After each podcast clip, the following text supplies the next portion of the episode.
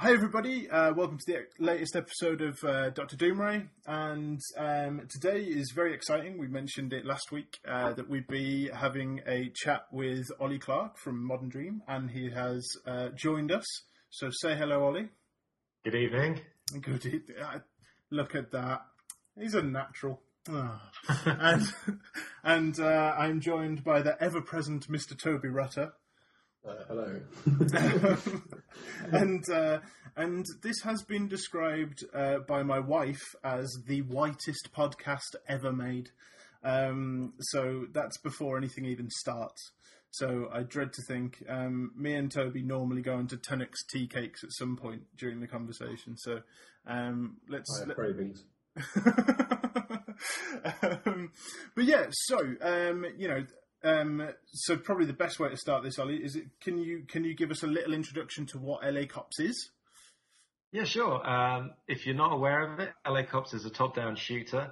Uh, it's got a uh, kind of a pop art art style, and if you're familiar with the Beastie Boys Sabotage video, we basically looked at that and thought that would make a really cool video game. Let's do that. And let's be honest, if you haven't seen that video, let's get YouTubing it because it's a bloody awesome video. Um, is. And Probably um, link below. yes, probably linked below. Um, so yeah, so this is something um, that that I first kind of got my hands on uh, over uh, at Comic Con down in London, um, and um, I believe that Toby has been has been doing his homework. I, I've done a little bit of homework, not as much homework as I've liked. I have played it a little bit. Is Um, that because of Dota? I'm going to say not entirely. It's going to be mainly because of work, but Yeah. um, but no, so you know, one, of the f- first things that struck me was obviously you, you mentioned the art style, and it's it's one of those it's it's one of those kind of games that you you stop when you walk past it. You know, it has a very striking art style, um, and I- and I think um, there's clear kind of inspiration in there from kind of late '80s, early '90s uh, kind of cop dramas. I- Is that something that you've uh, that you did you study a lot of kind of T.J. Hooker? Yeah, yeah, definitely. A lot of Columbo as well, actually. That was Nice. uh, a lot of lot of inspiration from that show. Cagney and Lacey, of course. Nice. Did you did you get in William Shatner for motion capture? Even if you didn't, can you say you did? Well, yeah, he's a little out the budget, unfortunately. I'm not sure if there's any kind of copyright laws that be infringed by falsely claiming to have Shatner as your mocap actor. He denied it. It's fine. if, you, if you watch it, he's he's not the most um, elegant bonnet slider No. in the uh, genre. He That's does he true. did struggle a bit getting over those bonnets.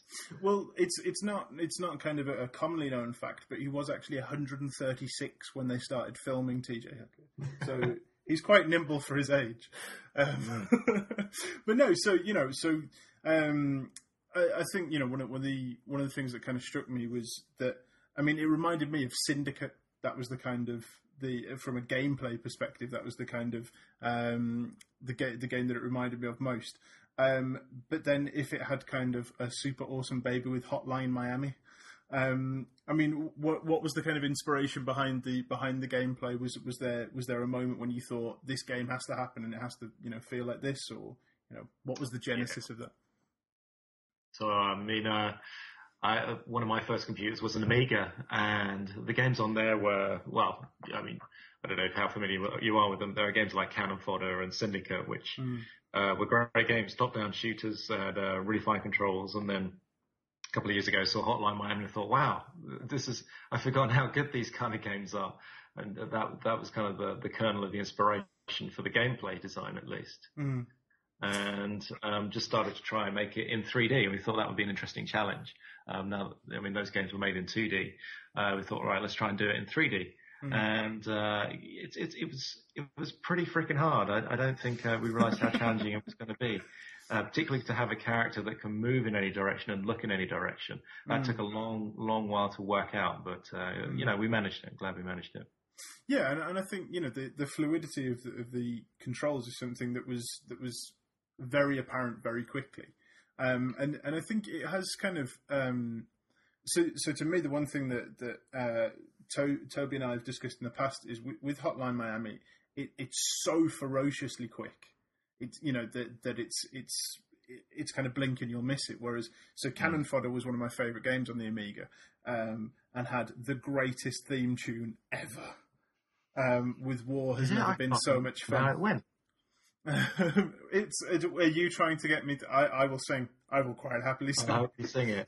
It went. War has never been so much fun. War has never been so much fun. Dying in your uniform, dying in your son. Uh, but yeah, so that was. Uh, yeah. How did I forget that? I think I think it was probably until you heard me sing it in my in my dulcet tones that, that you probably. This is amazing. I think there's a single in there somewhere, but um, Yeah. but no. So you know, with with LA Cops, it had that kind of slightly slower tone. It had that more strategic element. So I think you know there there was um with Hotline Miami there there was a level of strategy, but it was kind of more Twitch based. It was it was kind of hellishly quick. Um, and you know, I, I- I think what I liked about it was uh, LA Cops. You know, fr- from what I've played, it rewards accuracy, but it also rewards strategy. It felt more, um, it felt more in Yeah. keeping with the theme to me. You know, it, it Mm. felt like a pair, you know, a, a cop duo entering, you know, a building filled with, you know, the kind of the robber style cops and robbers sort of feel, rather than the kind of crazed madman just running through. It kind of it felt much more in keeping with the, the theme that you've obviously laid out in the game. I, I think it's cool the gameplay reflects that. Yeah, we're certainly going for that. Um, we wanted something. of, Um, I really liked. Um, you know, you talk about the controls in the game. I've, I've always used to play. Well, I still do play um, first-person shooters, uh, and I like them. I like what I like about them is their responsiveness. You can. The game is doesn't limit how fast you can play it. So I, I like that aspect of Hotline Miami. But as you say, it's incredibly unforgiving. So to have an aspect of the gameplay where if you think and then play well, I think that's doubly rewarding. Yeah, and and I think as well that, that it removes it removes the level of um of so I- get very frustrated when I play games. It's, it's one of my kind of big frustrations. Is I don't mind being punished by a game as long as I feel like it's my fault, no matter how difficult it is. Um, you know, as long as as as long as essentially I'm being beaten because someone or the AI is better than me, I'm fine with that. Uh, whereas with with Hotline Miami, I loved the game, but there were these kind of random moments of frustration where it was just like you know that somebody would spot you from halfway across a room that hadn't spotted you kind of walk in and stab his friend. But, but then all of a sudden, when you go to pick up the gun that's like 10 feet in the other direction, he spots you and, you know, shoots you. And it, there seemed to be kind of a, a random element. But was, I, I loved the game, but LA Cops, you know, even though I am aware that it's early access, it doesn't have that level of kind of random, um, you know, random unforget. eh, There's occasional bits, but it, it's you seem to have kind of thought about that a lot more. The the kind of you know, like you say, it, it rewards you for, for stopping and thinking, uh, which is which is nice. Um, the the one question that I wanted to ask Ollie was, at what point did you decide to have two protagonists? Um, right from the beginning, really. Really? Um, it was it was something. It's that is part of a cop show, isn't it? You have you have partners working together to, to tackle a level, and that was one of the attractions to do it. I think so. We always wanted to have multiple players, and uh, I, it's worth saying that. Uh, our co Alana, she's been working on the feature to control your partner. So, for example, you have your cursor that you can position around the screen. You can now right click and your partner will go to that point. So it means that you can both tackle a room at the same time. We're really excited about getting that into a into a future update. Mm.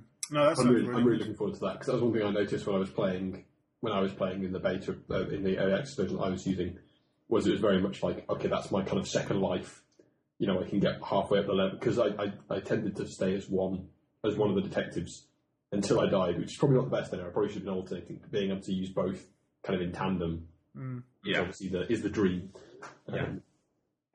And in, so, um, one of the things that I'm quite interested in is, uh, correct me if I'm wrong, but this has been developed for uh, iOS as well. Yeah. Um, and how how does that kind of translate across into um, into a touch interface? Um, that's that is a good question. We spent a long time working on the controls for that, and uh, I'll have to send you a, an invite to the to, to the test flight to, to play a build of it because what we've done is we have a lock-on system. Uh, we looked at dual sticks, we looked at auto fire. We found that what you want is for a player's intention to, for a player to look at a level and say, I know how I want to play this level, and for them to be able to do it, but then you don't want to dumb it down to the point where it's auto fire, as mm. some iOS games have done. So mm. we found that the, the, most fun way to play it on iOS is with uh, a lock-on button that uh, you can tap on who you want to shoot at, or you just lock on and you alternate between the targets, and then you choose, and then you get ready to bust in the room and take them out. Yeah. So is is that in kind of a similar way to uh, Bastion, um, when they? Because I know they that was kind of a dual stick shooter, and then when they when they moved across to iOS, one of the things they did was like that auto lock on thing, um, which was which worked really well. Hmm. Um, it almost made it a completely different game when you're playing on iOS compared to when you're playing it on PC. Yeah, and, and, and that was kind of without without dumbing it down, it just changed the experience, and that was quite interesting because it meant that because I actually played on both, um, mm. And I'd be interested to you know I'd love to try playing LA Cops on both, and whether I find that having the, the platform then is offering something kind of unique in its experience because it's slightly different. And I think it's nice as well as um, you know to hear that you know you guys and, and everyone at kind of Modern Dream is is doing that. Um, I think now what's so nice in, in that in that development process for, for iOS and, and for, well for Android and you know whatever tablet device or touchscreen device is that people seem to be augmenting games rather than just kind of bastardizing them and throwing them into another you know, onto another platform, they, they seem to be really trying to consider the user interaction and the kind of well, and, and the user experience and, and, trying to cater to that. So it's really nice to hear that there's there's kind of a bespoke system in place. Yeah, we've been we've been really lucky. We've been um, lucky enough to work with the guys at Player Research who do really good usability testing, and they're a really nice bunch of guys. Mm. And they've already been giving us feedback on that. I, I, uh, I, am sure they would say themselves that you can't go, you can't put a game out these days without it being user tested. In that mm. you can't just guess what the player's going to do. You have to understand. And uh, um, I mean, there there are tried and tested ways of doing it now, which guys like Player Research understand, and they will find the issues and help you address them, so that it means that everyone can have a great time playing the game. And that's really important now, I think. Yeah, and and and I think as well, you know, the the one thing that I I was really encouraged to see is um, and, and, correct me if I'm wrong with this, but um, you know, see, seeing you kind of go Steam early access, because I mean, when when I first approached this game, it, it feels right on that kind of PC setup, um, and it's it's nice to see it's nice to see so many indies really kind of pushing through Steam because I think Steam's such a such a wonderful platform for people to do that. Um, and you know going the kind of early access route and getting all that getting all that feedback, getting a kind of community, and getting a tribe together, and um, but also I think you know it's nice to see that it's not an afterthought to kind of do a do, no, you know, to do mm, yeah. Um, so, yeah.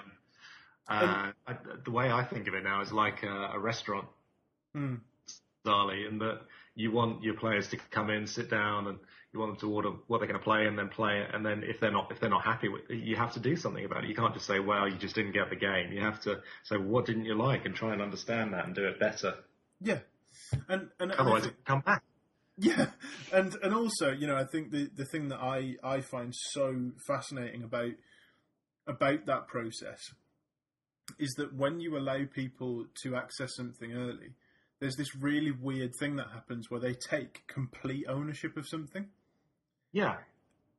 And you almost have to be careful because they, um, you know, I, I've talked to a few indie developers that have said like, our our fans have become too vocal and too defensive, and like they had to kind of get in touch with them and say like, whilst I love your support and th- you know, th- thank you for that, please, you know, please don't berate journalists. People who don't like our game. yeah, yeah, on the websites. Oh, I see, I see. Yeah, that, I guess that's something I hadn't really considered. It's not something I've had to contend with yet. I hope that doesn't happen. Uh, because you know, people love games and we all like to talk about them and stuff, and everyone's entitled to their own opinion. Mm. But uh, it is it is great to have people who really care about what you're doing and be able to talk to them and, and uh, build that relationship and sort of. Uh, uh, I think one of the worst things to do is um, tell a player they're going to get one thing and then give them another, even yeah, if you think yeah. that thing is better, it's, it's, terrible to give them something that they're not expecting, and that yeah. does tend to happen.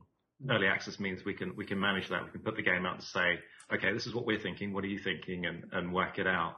And people told us it was going to be really risky doing early access, and it, it is. It is very risky. Uh, but I, I don't see how you can't do it. Really, I think you have to do it. I think you have to get your game out there and I've got a respond to your on, players. on that sort of early access and the kind of the risk involved at the moment, um, just based on what I've seen over probably over the last year, and and it's a real shame because I think I've been quite vocal in the past and said, like I think early access is a fantastic thing, you know, it, all, for all the reasons you've already mentioned.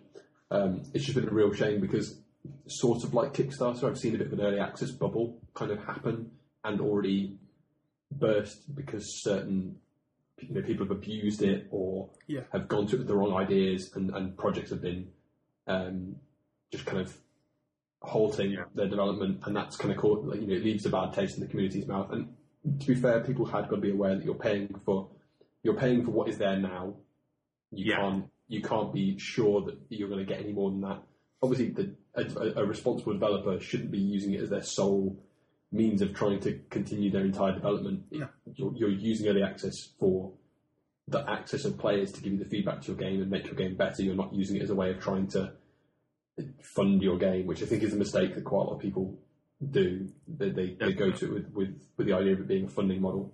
Yeah, and I think so often, you know, get. I mean, I've I've been a victim of uh, of a few games that that I've that I've got through early access, and instead of instead of it being kind of an, an iterative process where you're getting a smaller part of of a, of a kind of whole gameplay loop, or you know, there, there is a complete gameplay loop there that you're you're having that kind of. Um, whether it's an aspect of the game, yeah, there is there is a game there. I think you know a couple of the games that I've bought, it's just been like, well, this is just a broken game. This is this is pre-alpha at its kind of most basic. You know, the, the, there's and I think you know that, like you're saying, that there are there are uh, there are definitely people who have, and I wouldn't necessarily say it's it's exploited it, um, because I, I don't think it was done with with the intention of malice kind of intent, no no, yeah. but I I think it's more a case of they. And I, I also think a lot of people just want, you know, a big thing with creative people is they want as many people as soon as possible to get hold of things. Like it's why all the creative people I, I have ever worked with um, are always showing you things. Like my my dad calls it creative show and tell because you know people always creative people always want to show a work in progress what they're working on. I think maybe Yeah. maybe the the problem is is especially when studios have so so if you look at the Minecraft model, they started off with with a lower price point and then it increased as they went through development. The the opposite of that has happened in recent years, where we've seen games start at a hundred pounds for early access, and it kind of getting lower and lower and lower, and that's a weird phenomenon. Yeah. Yeah. Yeah, I remember because that was the model that Uber did on their Kickstarter tariff was that you got earlier access to the game if you pledged more money, um, and then there was the big controversy when, in fairness, I agreed with what they did because when they started going to, to, to put their early access models available through Steam, they made sure that the price points reflected what the people who pledged for it paid, so that they weren't undercutting people who already pledged for the for it, but people didn't seem to understand that, and they were like, "Well, why are you charging more than you're going to charge at release for me to get the game right now?" I don't understand. They were getting really angry, and Uber received a load of flack for it. When in reality, they did set their price point. They don't necessarily agree that it was the right way to do it. Initially, having that pay more money um, kind of alpha pledge thing on Kickstarter, but at least they didn't then go, "Oh, we're going to lower it now," and then undercut all those people who already kind of given you money. Mm. But there's a lot of it's a bit of a minefield. It This is. style It of- is. But I think it's it's just really important to talk to your players directly and understand what they want and give it to them and, and just work on that with them and build build a build a relationship of trust. I think uh, you're right. A lot of developers have been unscrupulous and ripped people off, quite frankly. Mm. Uh, but it, it, it has made it harder for you know uh, people like us who are trying to do it the right way. But I don't think we can afford not to do it. Yeah, and, and I think weirdly, so I I mean, the internet is is a horrific place in a lot of ways. But the but the weird thing is is that when companies are honest and open and genuinely honest and open and developers and you know whoever it is and they they they do want that conversation they are they are embraced by you know by a community and and you know what I, I always describe it as I, I watched a TED talk about about building your tribe you know in kind of a social networking sense and weirdly that that's kind of what happens. Um, and but I do think that that so often um, what happens is people give the impression and want to give the idea that they're open to you know open to feedback and and just don't listen to it and don't respond to Mm. it. Um, and I, and I think that's kind of the most dangerous thing. Um, but um, yeah so so well back to back to whilst, whilst we trudge off through the uh, the mire of kickstarters. Um, but no so so you know you you talked about um, the the kind of designing for two platforms. Was was that something you know it's something that I've always been interested in. When, when developing for two platforms was it something that you started from from the ground up? Did you have criteria as to you know how how those interactions work that that gave you kind of a, a foundation to build on multiple platforms or was it something that just kind of working in tandem through it, an iterative design process that that kind of led to to those results Um, yeah, it's, it's, you always have an idea. I think, at the beginning you sort of think, I know how this part's going to work, I know how these features are going to fit together. But then, of course, you do a, an iteration over a, a week, a month, two months, and you go, oh, actually, none of that works. We've got to do it this way. And uh, there's a, there's a lot of failing at the beginning, and it's it's really hard. I always think of the beginning of a project as like a big square concrete block that you've somehow got to get rolling, and the only way to do it is to start pushing. And then when you get it over once, then that's that's chipped off a little at the corners. Then you do it again, it's chipped off a little more, and then after a while it gets rolling. And uh, as you go through a project, eventually, like where we are now with LA Cops, we're rolling. We, Mm. we know what we're doing. We just got to see how fast we can click and click a mouse and tap on a keyboard. And was the initial plan to do two platforms from the very beginning, or was that a? We always Uh, wanted to do multiple platforms. Yeah, Mm. yeah. Because uh, correct me if Um, I'm wrong. Uh, what were what was um, were the Button Affair and uh, Cat Button Milk? Were they released on more than just iOS? no, they were PC only. Well, we did Button Affair on GameStick actually. That went down Yeah, pretty well. Uh, we did that for the experience. Um, to work it out, just go through the QA process, that kind of thing, submissions, Hmm. work with new hardware, um, do, just to prove it out. And yeah, it's, I, I just think people these days, you don't know where they're going to play. They can play anywhere they like and you, you kind of want to make sure that they can play where they choose to play. So Hmm. again, it's, it's just giving them what they want. And so, so you know, talking about giving people what they want, are, are there any kind of you've talked uh, about the the idea of kind of commanding uh, your your counterpart, as it were. What's the is that is that the feature you're most looking forward to, or is there anything else you can tell us about that's kind of just just beyond the horizon that we can look forward to? I think the uh, controlling two cops is the is the one I'm most looking forward to because Mm. it it ends the whole you know there's, there's that phrase tactical shooter. It Mm. does definitely bring that tactical edge to it, and we're just implementing it now and trying to balance it. Uh, I, I think it will it will add a lot to the game, and I'm hoping that we can build on that kind of mechanic in future games and have multiple um, characters that you control. I mean, you Mm. see how um, in South Korea they play StarCraft, and it's it's just a wonder to behold. I'd love to make a game that, that's that zen, basically. Yeah, yeah. So so you, you you basically want to make like an actions per minute training simulation. I, I, I'm always just baffled by those Down my people. sales there. uh, uh, yeah.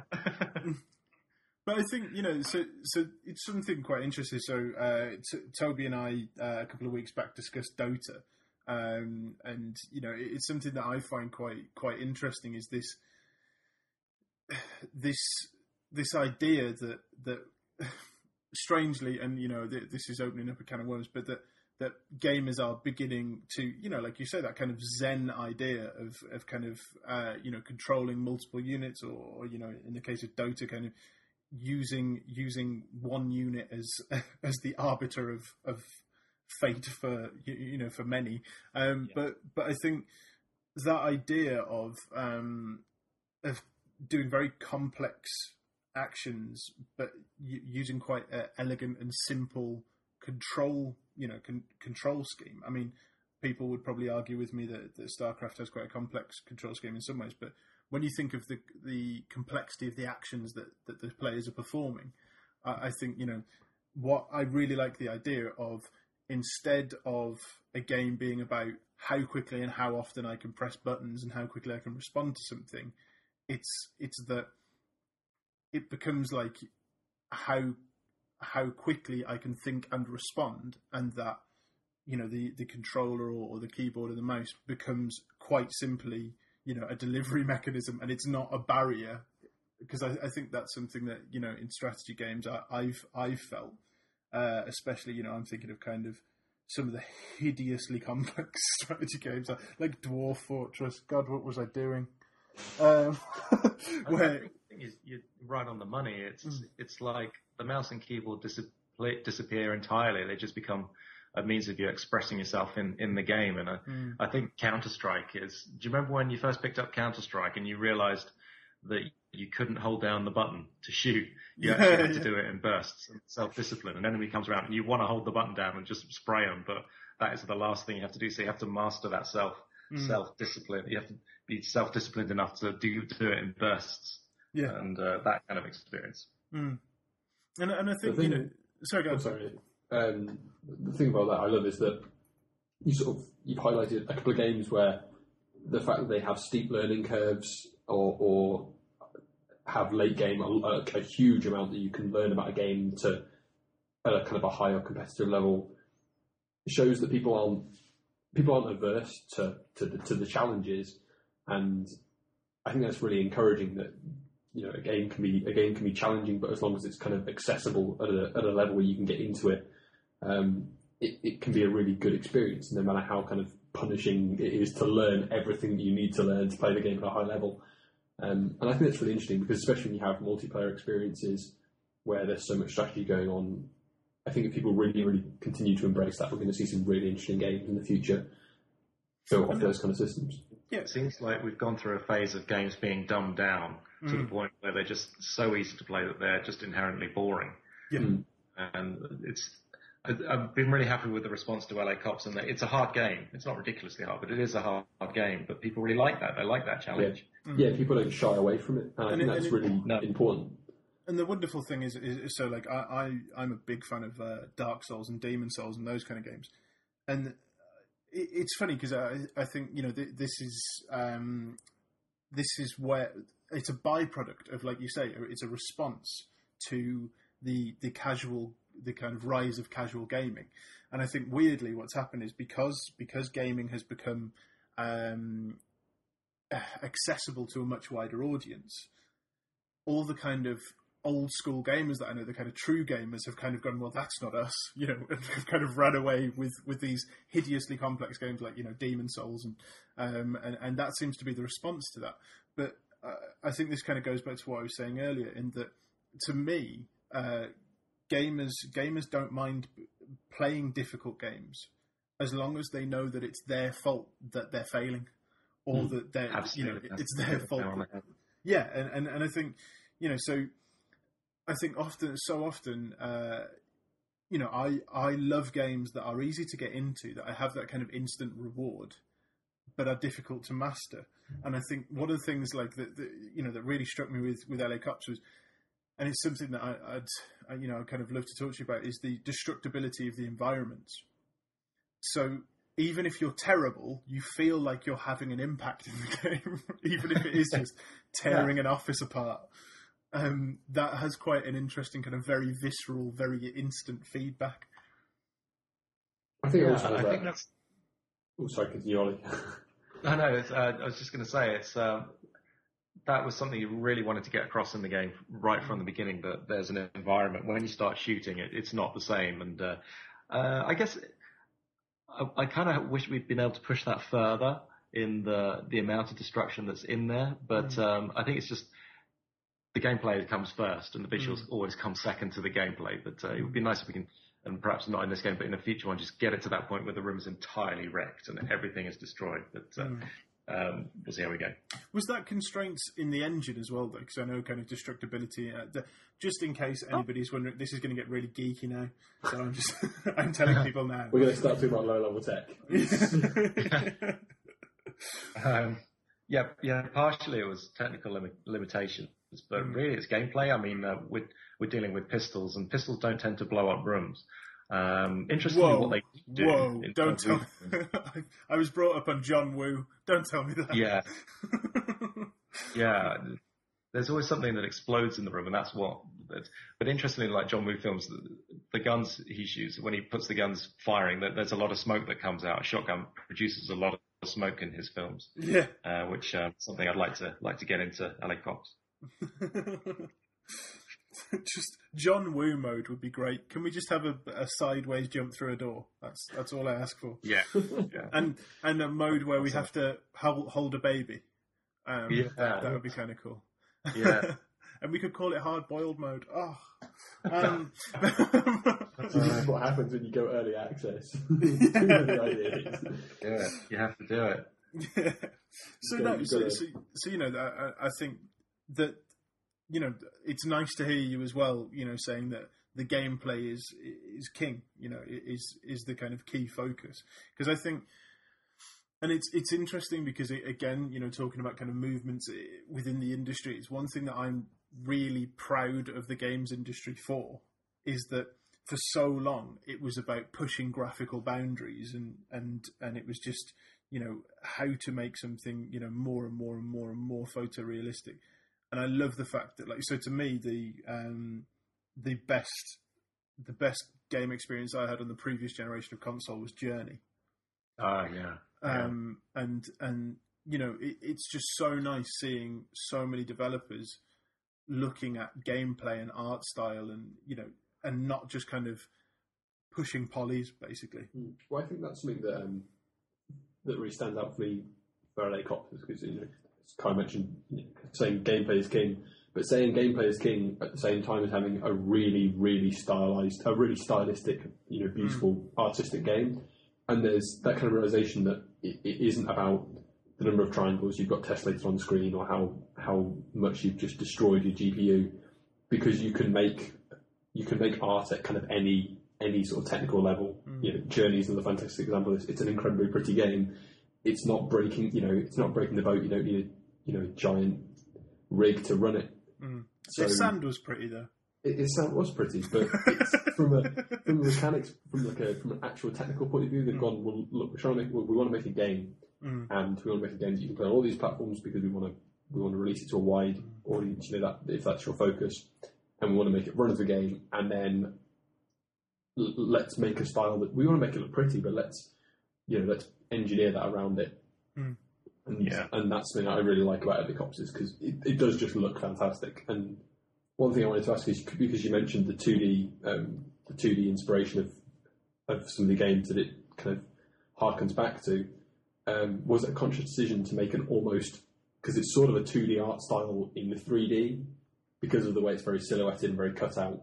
Um, and I thought that was an interesting kind of interesting if it was a, a conscious decision to do that as a as Yeah. kind of nod towards Yeah, absolutely. Uh, yeah, it's great that you recognise that. It's, it's exactly what we wanted to do. We wanted to make a game that grabbed people's eyes. That you know, if you walk past it, it's going to grab your eyes at least for a moment and and make you wonder what it is. And that was that was key.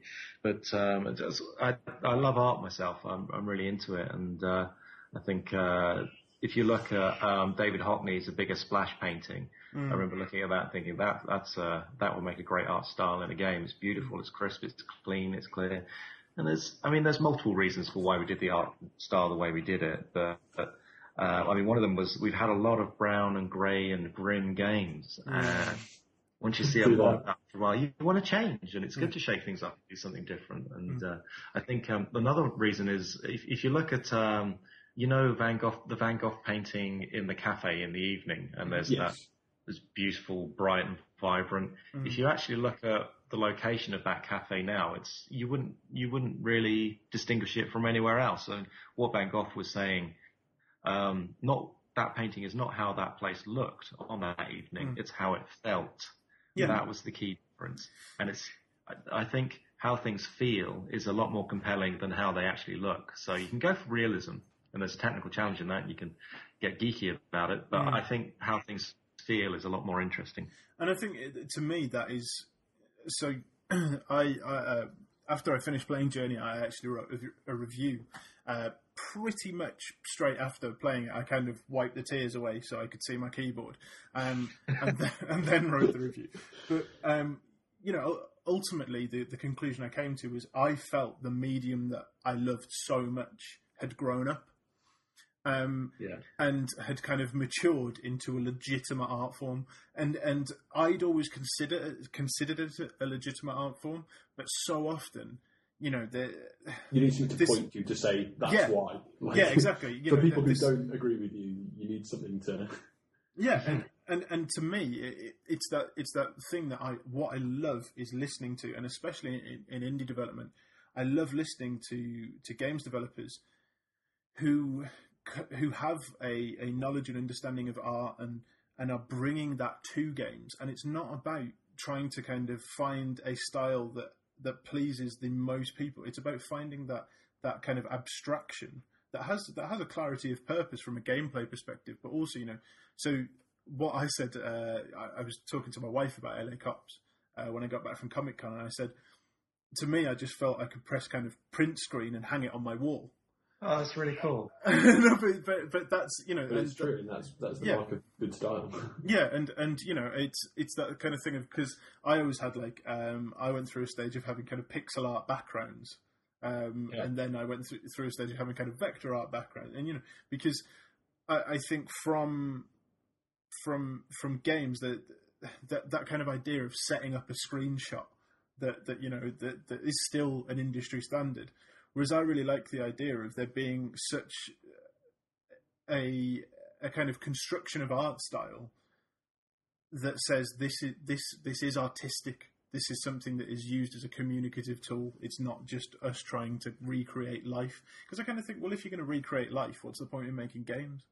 Um, Mm. Yeah, I, yeah, I agree. I mean, we should draw inspiration from it um, rather than um, try and be realistic. mm, Uh, I, I do think the way I approach it is, is, is a bit like a collage artist, to be honest, and, and that includes the gameplay as well. I, I, I tend to, I'm a bit of a magpie. I take different bits from different things and try and combine them together in ways that make sense and are fun and are interesting and are new. mm, I think for, for me another aspect of the of the style is it had a it had an element of the Simpsons skin uh, factor to it for me, Hmm. which is for anyone who doesn't know the story, the, the reason the Simpsons are yellow, are yellow was a design decision so that anyone who was channel hopping would it would be distinctly different from, what, from whatever else they see. Uh, yeah, yeah. And mentioning the you know, you know you mentioned the, the kind of the grey and grey and brown of the previous generation of, of AAA games and and having that kind of saturated stylized feel, you know, you can you just you could flick through a load of things and you can tell what would catch people's eye, and, and LA Cops kind of embodies that um, stylistically Yeah. for me. I think we also um, broke up the, the shading on the characters to make them slightly ambiguous. As some of them it's clear what race they are, some of them it's not. And uh, for all, I mean, you see a lot of conversations on Twitter, and you see a lot of horrific things on Twitter that that are just obscene. And I, I just thought, well, why don't we put a load of characters together where it's not clear what their background is? And I I like diversity, and I wanted to see some of that in the game. Yeah, I think it's becoming such a well, such a picked up on thing nowadays. It's rightly so because it should be people should be should be represented in, in any art form, and especially games which have been very kind of focused. on- Shaved bolt up, white boy, space. yeah, yeah. yeah, yeah, you know, and, That's um, that's and that's just that one gender and not representing other genders or people of other you know, Well, colours and creeds. And I watched a lecture um, by uh, a young lady who, who shall who shall remain unnamed for, for the sake of this podcast. But uh, she was talking about the, the representation of uh, females in computer games, and and I genuinely think that yes, a lot of computer games have ridiculous representations of women. But what I'd argue is I play a lot of games, and I don't see many slightly portly, half Welsh guys with glasses running around saving the universe. Um, and I'd quite like to see my represent me represented in games where there's a slightly socially awkward uh, chap sitting in the corner trying to order a latte while somebody's you know saving the world. and you know, I think you know that idea of kind of the, uh, the you know abstracting things and and. and uh, I really love the idea of allowing allowing gamers, allowing viewers to put their own meaning into things and fill in the gaps. I've always been a fan of trusting your audience um, and kind of letting them feel intelligent and empowering them. And even if that is from an art style perspective, whether that's from a story perspective, whether that's from a gameplay perspective, um, you know, people people do fill in the gaps. Um, and you know, I think it's one of the really interesting things is that we are at a time when gaming is at its well the biggest it's ever been, and there are very few iconic characters from this period. Um, Mm. you know, I mean, Altair, you know, is and you know the kind of Assassin's Creed guys are arguably probably uh, along with Master Chief the two kind of big ones to have come out the last kind of five years, and they're they're quite and comparative to the yeah comparative to the the other kind of the the icons of gaming historically they, they, they don't really compare No. you know there's some very nice costume designs going on with Assassin's Creed but as a character it- it's just really a costume to be honest and, and likewise with Master Chief Yeah. Um, Yeah, exactly. it's, it's a it's a cool costume but But also, I, I think what's interesting on that is so to me, uh, this idea of kind of the costume, like to oh, me, the, the, for the gamer to be the kind of the whole they're playing through the concept sort of approach to character design you mean But yeah, but, but no, but it, so to me, the, the greatest character reveal of all time is Samus. yeah Um, you know, the, and Agreed. what I loved about that was it was very much a thing of it was it was challenging a stereotype that was established by by the gamer, and that's what I loved about that. And I, and I think you know it was there's a reason why that's still talked about. Um, Sorry, what game is that? Uh, Uh, it's from the Metroid- Metroid series Ah, yeah. mm. because until was it Metroid and Metroid Two? Was it Metroid Third? I can't remember. I think it was two. Um, and she takes her. So basically, you know, everybody was convinced that this this was a guy that you were playing as, and then the end of the game, she takes her helmet off, and it's a woman, Yeah. And it, it's just such a nice reveal. But I am completely aware that you've come on to talk about your game. We're now talking about Metroid. Welcome to Uh. Doomray. Uh, um, but no, so you know, so so so the art style choice, you know, I I love and, and I think it, it's very striking. yeah, the choice about how you're representing the characters, Hmm. um, as well as in, in doing that to also, like you mentioned, as a using the sort of the what's the words I'm looking for? Use your words, Um, Toby. the design language from those from those kind of buddy cop shows that you've Mm. taken influence from, and and having the kind of characters that would appear in in those. Uh, I, I think Kowalski's probably my favourite name so far of any of the but having that kind of it, it just sort of well, it, it's world building, isn't it? By having characters that are kind of everyday police Yeah. people. Yeah. But then I, I think it's a really interesting point because you're right. I mean, thinking back to the 8-bit days, the 16-bit days, game characters were a lot more diverse, bizarrely. Yeah. If anything, they become more homogenized and androgynous and uninteresting. Mm. Like, uh, I can think, I'm just thinking back to a range. You obviously got, like, um, the Bobo, uh, the French game, North and South. Uh, a lot of the French games had strong characters in that were just, you know, bald heads or comb overs or Mm. Portly or um, Monty Mole or Trolley Wally or Mhm. there was Thing on a Spring. They're just bizarre characters that you just don't get now. No. and I- and I think weirdly as well, there's this um, there's this kind of fashion for complete, you know, like you say, that kind of androgynous character, that kind of featureless, just kind of middle ground, where it's kind of like they're raceless, they're the LucasArts games. mm, All the characters in the LucasArts games, from Full Throttle, like Guybrush Threep, Threepwood, Yeah. yeah. of course. I mean, they're not they're not well. Full Throttle guy is, but he's he's a caricature of that, and Yeah, he's that's what makes it be, yeah. entertaining. Not he's just Yeah, and and I think you know, so, so to me, this was it was it was one, and that's why people are, and I'm thinking back even to things like Baldur's Gate and those kind of games that had phenomenal characters in, from you know space hamsters to to you know to um, oh, what was the uh, Planescape Torment? Where there's you know so there's some amazing characters in those games, and they are you know. So it was one thing that that Toby and I were, were talking about was uh, a few a few weeks back was this idea of you're now kind of create your hero. And weirdly, you never care as much for a hero you've created as a hero you're given.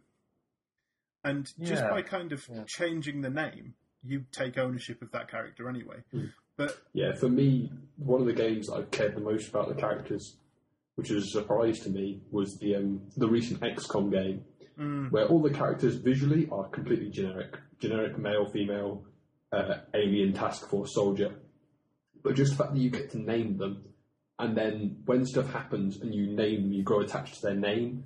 mm, So you know you remember that that Sergeant, whatever his face, uh, did this awesome that thing that one that was time. a terrible name, Toby. Oh, shush you. Um, oh, we, oh, we had a Sergeant Jenkins. That was, or he became a colonel, I think, eventually, and then he died, and that was tragic because I'd grown attached to Colonel Jenkins. Please tell me his first actually name was Leroy. It was Leroy. Yes. But despite the fact that he had no actual, you know, he had no, he had no narrative, he had no character development beyond the fact that we played the game together and, and he killed loads of aliens um, and got his team out of some really clutch, you know, bad, bad, bad places, rock and hard place situations.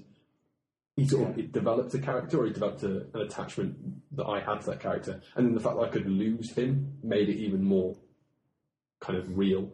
Um, Yeah. because he'd been a noob and everyone had died around him. So this was And, this and was an one interesting thing, I think. And this was one thing I was actually going to suggest for LA Cops. And if there is a way of kind of exposing this that I haven't discovered and it's in the game, I apologize greatly. But character bios would just be amazing. That tell Yeah. the the tragic backstory We of. have character bios. We have written character bios. You should probably put them in there. well, it's Please do. encouraging to know. Anyway. and if if you could if you could do some form of animation with kind of Vaseline smeared, you know, kind of brought up on the mean streets of LA, you know that kind of, Yeah. um, and all of them have to be orphans. That's uh, that's the other thing. There was there was there was a there was a great Uh-huh. study done into uh, Dungeons and Dragons characters uh, where they took where they took I think it was like a hundred thousand Dungeons and Dragons characters that had been you know everybody kind of sent in their uh, their old character sheets to to Wizards of the Coast and it was like it was something ridiculous like 86% of Dungeons and Dragons characters were orphans Really? I just mental. amazing. well all superheroes are orphans you know That's true. but um, but no. So you know, I, I think to me, it's I you know I, I'm I've been really impressed with LA Cops, and I'm really excited to to see you know where you're kind of going with it, and um, and also it's just it's it's very nice to have an early access game that feels so complete. Um, you know, I think there's a level of polish there that uh, you and you and all the chaps and chapettes at uh, Modern Dream should you know be very proud of. Well, thank you. Yeah, we really appreciate that. It's a lot of hard work went into it, so it's nice that you like it. if no one else does. At least no, one, no, we've had a lot of good feedback, it's um, yeah, really, really appreciate that because the last thing we wanted to do was put something out that people hated. We wanted to make a game that people like to play. It's it's not a game for us; it's a game for other people. and We've always remembered that. Mm. And is is there any is there, is there kind of a significant update uh, that that we should be looking forward to, or or is it something that you're just going to keep iterating on? Um, so we've just done update one. We've added some more levels. We're going to keep doing um, updates on regular basis. Um, we'll try and keep them um, together. And uh, the next one, we're aiming for uh, at least one more level and to have the um, AI, um, move the friendly AI around. If we get those two in, I think those would be two interesting things that uh, Mm. will take up the gameplay for the next the next release. Yeah, and and I think as well, you know, that is a well, it's a game changer, isn't it? That's a, that's a huge, very significant um, update, and that, that will bring um, a, a very very interesting kind of new string to your bow, and I think it'll be it'll be interesting to see how that how that affects it. Um, Yeah, yeah. It's, uh, I mean, we're, we've got a kind of like a road plan, not not just for Cops, but beyond, and we're kind of on this journey, and we've kind of got this vision of where we're going, and it'll become apparent over over this game and future games. Mm. And that, so, is it is it something that you, have you started looking looking at kind of new projects, or, or have you got kind of big plans for LA Cops, and then you know that's something you're going to be looking at further down the line? yeah, obviously our main focus is on LA Cops at the moment, but of course we are thinking about what's next and uh, mm. what kind of games those will be. So the Flappy Bird clone, should we be looking out for oh, Christmas yeah. this year? yeah. uh, we'll have a portly gentleman with a comb over. Yeah. yeah. can you call it shameless cashing? Shameless. oh my god, that's gonna be my next. My, the next character I have to make in anything, it's gonna have to be called Shameless Cashin. or Seamus Cashin is quite. Seamus Cashin, that would be um, yeah. good. but he's um, done a new game, isn't it? The guy that did Flappy Bird, he's released a new one. I can't remember what it's called. Yes, it can, is it called Rotary Copters or something? Or Some, Spiral Copters, and it's literally exactly the same game. is it really? Yeah. Uh, uh, but yeah, sad times. Um, but um, one of the sorry, just quickly, I I once read an article that had the audacity to call Flappy Bird the Demon's Souls of iOS. And if I ever meet the man who wrote that article, I will punch him in the throat. That's and if you're listening, that's a promise. Set this up, the grudge match. Yeah, Pay for view. Tweet at Doomray if you, uh, if you, if you know who wrote if that article. If you if you if you are ready to go to town with a with a portly Geordie gentleman, um, although really I'm a smoggy. But anywho. It's all semantics. Um, but yeah, no. So Ollie, absolute pleasure having you on, and um, I'm sorry we, we talked at you so much. That's good. I love I love talking video games. and um, you know, maybe maybe it's something we could do in the future that you know for the next update you can come come along and, and just uh, just fill us in on what to expect, and uh, we can we can have a chat. That'd be awesome. I'd love to. Excellent. And Toby, as ever, thank you. That's all right, man. Nice um, pleasure to be here. Yeah.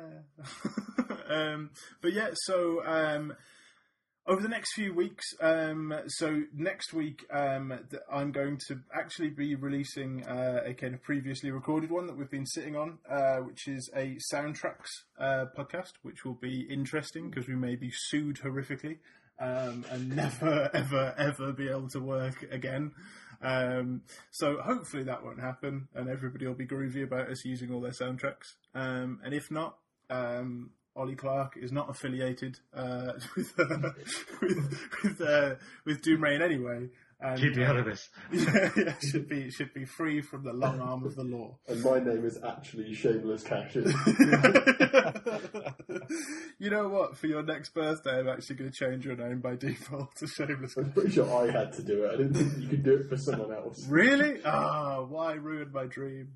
Um, but yeah, so uh, so next week's going to be uh, the uh, soundtracks because I will be in a caravan in the middle of nowhere and despite the fact that I have done a podcast from a caravan in the middle of nowhere that was disturbed for a half an hour break whilst I tried to get seagulls off my roof, um, I've decided to not do caravan based podcasting. Um, so, so, uh, so yeah. Caravan based podcasting. It sounds like extreme podcasting. it does. It does. It also sounds like a really bad offshore accountants firm set up by Shameless Cashin. Um, yeah.